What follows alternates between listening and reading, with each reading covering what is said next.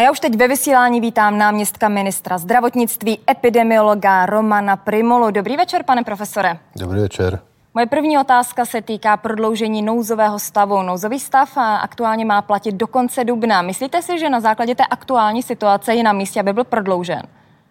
Tak já myslím, že to bude poměrně intenzivní politická diskuze eh, v tuto chvíli, pokud se díváme na situaci, která tady je, tak už nejsou tak eh, tvrdé důvody, aby eh, tady byl nouzový stav. Nepochybně nouzový stav má obrovskou výhodu, pokud je nutné nakupovat různý materiál a tam se zcela osvědčil.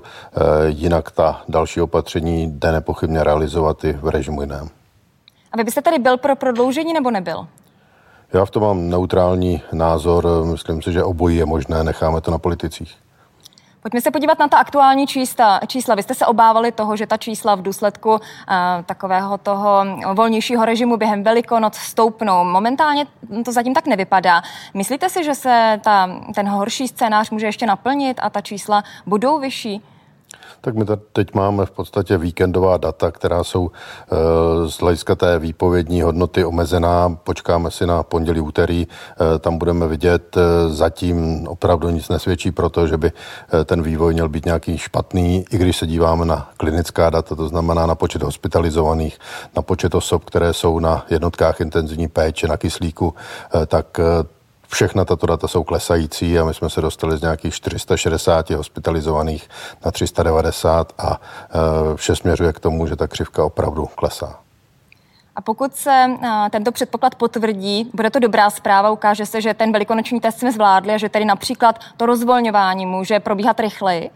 Tak určitě to bude dobrá zpráva, protože tak, jak to rozvolňování je připraveno, tak eh, jsou mezi jednotlivými etapami zhruba 14 denní odstupy, eh, abychom byli schopni vyhodnotit, eh, jestli to opatření můžeme rozvolnit a do jaké míry jsme schopni ho kompenzovat. A v tuto chvíli, pokud ta data budou příznivá v průběhu, tak je možné, že dojde k urychlení toho vývoje. Pokud nebudou, tak budeme muset to rozvolňování brzdit. Ale samozřejmě to, co je rozhodující, abychom byli schopni ty plošné opatření opatření nahradit vlastně opatřením, které je mnohem specifičtější a to je ta chytrá karanténa. Jak by to urychlení případně mohlo vypadat?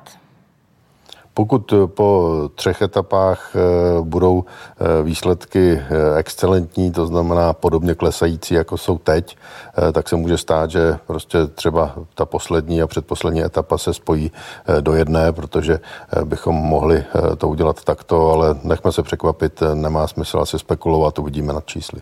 Takže teď je každopádně jasné, že ty první tři etapy proběhnou v tom termínu, který jste naplánovali, pokud nedojde tedy k jejich odložení případnému. To, tam si myslím, že to tak bude. Pokud by došlo k tomu, že by se ta křivka dramaticky zhoršila, tak eh, by eh, třeba třetí etapa byla odložena, ale eh, já věřím, že se budeme pohybovat v rozumných číslech. Vy jste zmínil projekt chytré karantény, které se teď aktuálně věnujete. Jak se například teď v tom zkušebním režimu na Jižní Moravě osvědčila? Tak ta chytrá karanténa je neobyčejně eh, komplexní projekt. Eh, já, když jsem se s ním poprvé potkal, eh, tak tady vlastně chytrá karanténa byla určitým synonymem pro vzpomínkové mapy a tak to určitě není. Tady se vlastně potkává několik rezortů. Je to zdravotnictví, armáda, vnitro, prostřednictvím hasičů, policie. Je to otázka laboratoří, soukromých, nemocničních, akademického sektoru to znamená, je tady obrovská spousta eh, různých subjektů a ti do toho vnášejí eh, každý svůj eh, díl světa a tak, aby se to podařilo implementovat v nějakém krátkém časovém horizontu, tak to vyžaduje enormní úsilí a představa, že projekt, který je namalován na papíře, se zrealizuje během dnů, ta je samozřejmě lichá a e, normálně by se takovýto projekt realizoval v horizontu, e, myslím si, mnoha měsíců a možná i let a my se to snažíme udělat během třech, čtyřech týdnů, takže v tom to je velmi náročné. A jste aktuálně s tím, jak fungovala na Jižní Moravě spokojen? Když se podívám na tu Jižní Moravu, tak eh, my jsme tam zjistili eh, řadu věcí, které bylo nutné odstranit průběžně. Eh, to, co je zcela zásadní, to je otázka elektronizace, zejména v tom laboratorním sektoru, abychom byli schopni opravdu vidět každý vzorek, kde se pohybuje, abychom nemuseli čekat mnoho dní na výsledek testování, když už ten výsledek je v systému a jenom ho nikdo nezdělil, abychom byli schopni využívat racionálně kapacitu a to, co je rozhodující, to je ten vlastní proces, eh, kdy se vlastně zjišťuje, jestli ten dotyčný jedinec měl nějaké kontakty, eh, tedy ta, eh, jak už bylo zmíněno, vzpomínková mapa. Viděli jsme, tak jak jsme navštívili jednotlivé krajské hygieny, jakým způsobem tento proces probíhá. Viděli jsme konkrétní práci s tou vzpomínkovou mapou a tady se ukazuje, že záleží opravdu na konkrétní situaci. Viděl jsem mapu, na které je prakticky jeden terčík, protože ten člověk neopustil svůj dům prakticky a ta mapa zachycuje v podstatě místa, kde se člověk vyskytuje po dobu delší než 15 minut. To znamená, pro takovéto případy ta mapa má poměrně omezený význam. Na druhou stranu viděl jsem mapu, kde těch terčíků bylo asi 40 a tam už si člověk skutečně sám nespomene, eh, na kolika místech byl a kde se zastavil, s kým tam mluvil a proto ta mapa má poměrně velký význam. Další věc, kterou jsme tam řešili, je vlastně využívání systému Daktela, protože eh, hygienici eh, velmi často používali eh, různé systémy, eh, v každém kraji eh, modifikované a my potřebujeme, aby to všechno bylo v systému jednom. Takže tady už jsme se shodli, že tak toto bude probíhat. Je to elektronizováno, používají headsety, aby byli schopni ty rozhovory takto monitorovat a myslím si, že už jsme se dostali přes tu fázi dětských bolestí a teď to potřebujeme implementovat do všech zbývajících krajů. Jste spokojený s tím, jak aktuálně lidé při vytváření těch vzpomínkových map spolupracují, protože k tomu potřebují poskytnout data svým operátorům? Tak eh, já bych chtěl opravdu poděkovat všem těm, kteří pochopili, že eh, to potřebujeme, že to neděláme jenom pro sebe, děláme to vlastně pro občany této republiky a všichni ti, kteří dají souhlas, tak eh, to dělají také pro ně. A myslím si, že ti, kteří ten souhlas nedali a bylo jich eh, méně, samozřejmě výrazně méně než těch, kteří ho dali, eh, tak možná eh, mají obavu, co s těmi daty bude, ale tam je třeba si uvědomit, že ten souhlas je na velmi krátkou dobu, ten je na 6 hodin. Po těch 6 hodin s nimi hygienické stanice pracují tak, jak jim je ta mapa vygenerována a pak je v podstatě zničena. Takže to zneužití je naprosto nemožné a když se podíváte na tu vlastní mapu, tak to je opravdu záznam, kde jste se zastavili a není tam nic jiného, takže tam se nedá poznat, jestli tam člověk byl s někým nebo jestli tam byl sám. Tam je jenom místo, kde jsem se zdržel po dobu delší než 15 minut a to, jestli tam někdo projel na kole kolem a bylo tam x lidí, tak to tam vidět skutečně není. Podle aktuálních informací se má chytrá karanténa v pondělí rozšířit už do všech eh, krajů. Kdy se tedy eh, podle vašeho očekávání dočkáme jejího plného spuštění? A bude to znamenat, že v té chvíli přestane platit ta plošná karanténa, která platí aktuálně?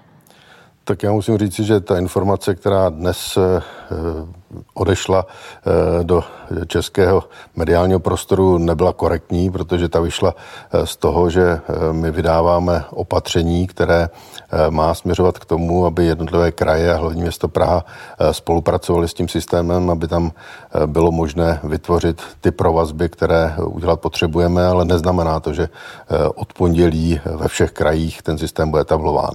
My jsme ve fázi, kdy po třech krajích se vždy snažíme ten systém implementovat, vzdělat ty jedince a vyškolit je v systému, aby tam byli schopni ta data vkládat a celý ten proces bude ukončen 1. pátý, kdy vlastně ostře ta karanténa bude spuštěna, myslím tím tu chytrou karanténu a vlastně to bude termín, kdy budeme potom postupně nahrazovat eh, ta plošná opatření, která jsou v té karanténě běžné. A dá se už teď odhadnout, kdybychom tedy se mohli dočkat konce té plošné karantény? Tak ta plošná karanténa víceméně souvisí s tím rozvolňováním opatření, tak jak tady eh, balíček byl připraven, to znamená vlastně 8.6., pokud vše půjde tak, jak má, eh, tak bychom naprosto minimalizovali už počet eh, těch plošných opatření. Nebudou tam ještě různé festivaly a další záležitosti, které jsou rizikové a na ty se ještě počkáme, ale naprostá většina těch komerčních záležitostí by měla být odbourána a v podstatě tam budou zbývat ještě záležitosti, které se týkají třeba školské docházky, ale protože už bude po polovině nebo bude na začátku června, tak ty se budou realizovat zřejmě až od září. Vy teď také připravujete test promořenosti české populace. Dá se už odhadnout, nebo jaký je váš soukromý odhad? Jak vypadá skutečný počet nakažených v populaci? Tak eh, tady zase v masmédiích eh, probíhají různé spekulace. Eh, já jsem spekuloval, co by bylo pro nás optimální, když jsem hovořil, jaké číslo by to mělo být, abychom vlastně nemuseli už dělat jakákoliv opatření, ale to je hypotéza, která nenastane. My máme teď už určitou zkušenost ze Severní Moravy, kde podobné testování probíhalo a e, já si osobně myslím, že e, tady zjistíme zhruba e, jednou tolik případů, které jsme byli schopni detekovat a na ně bude zhruba 20, 30, možná 40% osob, které jsou bezpříznakový. Takže celkový ten počet může být někde na dvoj, trojnásobku toho, co máme, ale když si představíme, kolik to bude osob, tak to budou skutečně jednotky osob. To nebudou nějaká stovková čísla během té studie, tak jak bude probíhat v různých regionech. Každopádně ten výsledek bude velice důležitý, pokud jde o další postup. Proč se toto eh, plošné testování tak dlouho odkládalo? Tak my jsme byli nuceni připravit eh, regulérní protokoly, aby eh, to byla vlastně studie, která je legální. Ten protokol eh, musí pracovat s řadou různých technikálí, musí ta studie být schválena etickou komisí a, a musíme mít jasno, jaké testy budeme používat. A tady právě v poslední době byla velká diskuze, abychom používali stejné testy ve všech těch lokalitách, které v té studii budou a e, bylo nutné ty testy validovat. Takže to se provedlo v tom uplynulém týdnu a teď už se logisticky zabezpečuje, jak budou vypadat ta jednotlivá odběrová místa. Armáda nám e, výrazně pomůže svými e, odběrovými týmy, které má a které se budou používat ve prospěch chytré karantény a protože ty týmy ještě nejsou plně využity, tak z těch rezervních týmů budou posílena ta odběrová místa i v této studii. A e, tam samozřejmě toto všechno bylo nutné připravit, takže ten finální snad už termín je středa tohoto týdne, kdy by to mělo být zahájeno. Pane, profesor, pane profesore, je jasné, že letošní léto bude úplně jiné, než na jaké jsme zvyklí. Není jisté, jestli budeme cestovat. E, přesto odhadl byste, že budou otevřená koupaliště a jak by provoz na nich mohl vypadat? Budeme na nich mít roušky? Tak to je všechno obrovskou spekulací a e, zase se z toho e, stává víceméně politikum, protože nikdo nemůže ještě s jistotou říci, co bude nebo nebude. Ta situace v okolních zemích není úplně příznivá. Na druhou stranu na východ od nás ta data jsou srovnatelná s námi nebo mírně lepší, takže tady jsou určité možnosti, jak se bude vyjednávat. Nicméně jako celek si myslím, že opravdu nebude bude možné cestovat eh, do naprosté většiny zemí. Eh, co se týká nás, tak eh, tady bude snaha, aby lidé mohli trávit dovolenou v Tuzemsku, aby byli schopni využívat hotelů zase za nějakých podmínek a co se týká toho koupání, tak v určitém režimu to určitě bude možné. Na druhou stranu bude záležet na vývoji situace a uvidíme opravdu, jak se bude vyvíjet ta naše křivka po té, co rozvolníme ta plošná opatření. Vím, že to je ještě daleko, že je těžké předjímat, přesto všechny to zajímá, jak to léto může vypadat. Aktuálně se vyjednává o možnosti cestovat do Chorvatska. Mm, o jakých jiných zemích byste mohl spekulovat? O kterých si to můžete představit? Jste umíte představit, že bychom tam mohli případně se v létě podívat?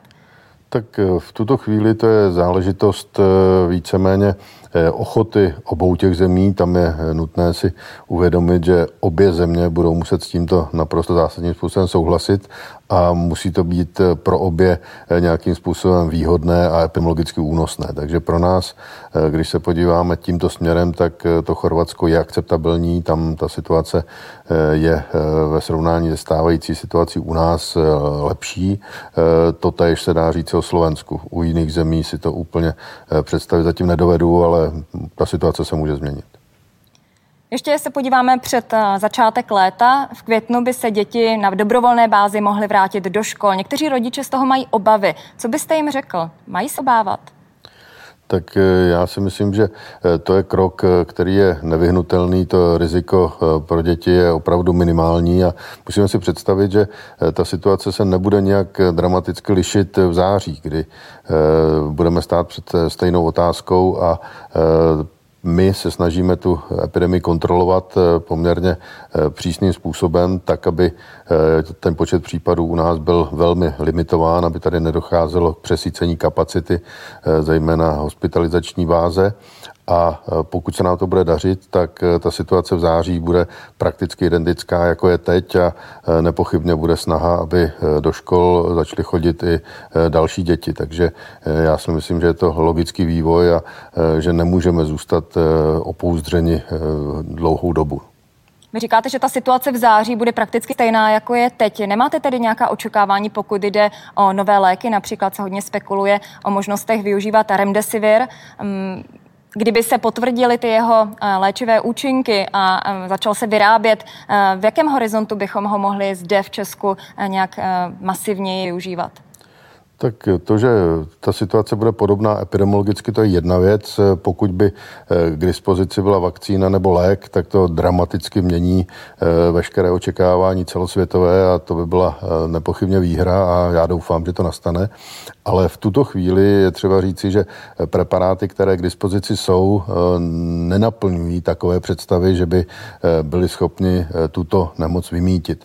Když se hovoří o remdesiviru, tak ty výsledky tak jak byly publikovány, eh, neukazují, že by eh, byl stoprocentně úspěšný a pokud nebudeme brát v potaz jenom to zmíněné zlepšení, které tam bylo a půjdeme opravdu e, za případy, které se vylečily, tak těch bylo asi jenom 47%. To znamená, není to preparát, který by bez zbytku toto nemocnění řešil a jinak do České republiky by se měl v dohledné době dostávat v podstatně větších objemech, než to bylo doposud, protože byly vytipovány čtyři nemocnice, které budou vlastně centry té multicentrické studie, která probíhá tady v Evropě a teď se dolaďují eh, protokoly a myslím si, že eh, skutečně v horizontu několika málo dnů eh, by v těchto centrech léky k dispozici měly být. Čekáte tedy, že skutečným řešením té aktuální pandemie bude opravdu až nová vakcína a v jakém časovém horizontu čekáte, že bude na světě? Nemusí to být vakcína, může to být lék, ale eh, zatím z těch eh, testovaných a jejich skutečně celá řada eh, žádný neukazuje parametry, který, které by v podstatě toto nemocnění eliminovaly. Co se týká vakcín, tak tady je mnoho kandidátních vakcín, jsou jich desítky skutečně a řada z nich už se testuje v nějakém režimu, ale musíme se nechat překvapit, jestli některá z nich bude eh, dostatečně účinná, protože se vedou spory, eh, jestli eh, ta protilátková imunita je dostatečně silná, zejména u mladé generace. Se ukazuje, že u nějakých 20% ty protilátky příliš vysoké nejsou a pak je otázkou, jak ta vakcína musí být konstruována. Možná, že eh, to nebudou vakcíny, které primárně útočí na eh, tvorbu protilátek. Vzhledem k těm aktuálním poměrně pozitivním číslům, změnil se nějak váš odhad, pokud jde o počet nakažených na konci dubna? Poslední čísla mluvili o deseti tisíci nakažených. Ne, tak eh, to, co tady bylo, tak to vychází z nějakého předpokladu setrvalého stavu a opatření, které tady byly. My při jejich rozvolňování se určitě dostaneme do situace, kdy eh, dojde k určitému nárůstu, takže já bych zatím ta čísla zachoval tak, jak jsou a eh, budeme věřit tomu, že chytrá karanténa v tom plném rozsahu, jak bude spuštěna, bude schopna vykompenzovat naprostou většinu těch plošných opatření a eh, pokud půjdeme cestou, jakou šli třeba v Koreji, tak to je model, který by byl zcela bez zbytku akceptovatelný. Podobně se daří Islandu, trochu nás zklamal třetí modelový stát a to byl Singapur, kde tam se ta situace v tuhle chvíli výrazně zhoršila, ale v těchto dvou zemích to funguje. Pane profesore, já vám děkuji za vaši práci, za váš čas a popřeji pokud možno klidný večer. Děkuji, naschledanou.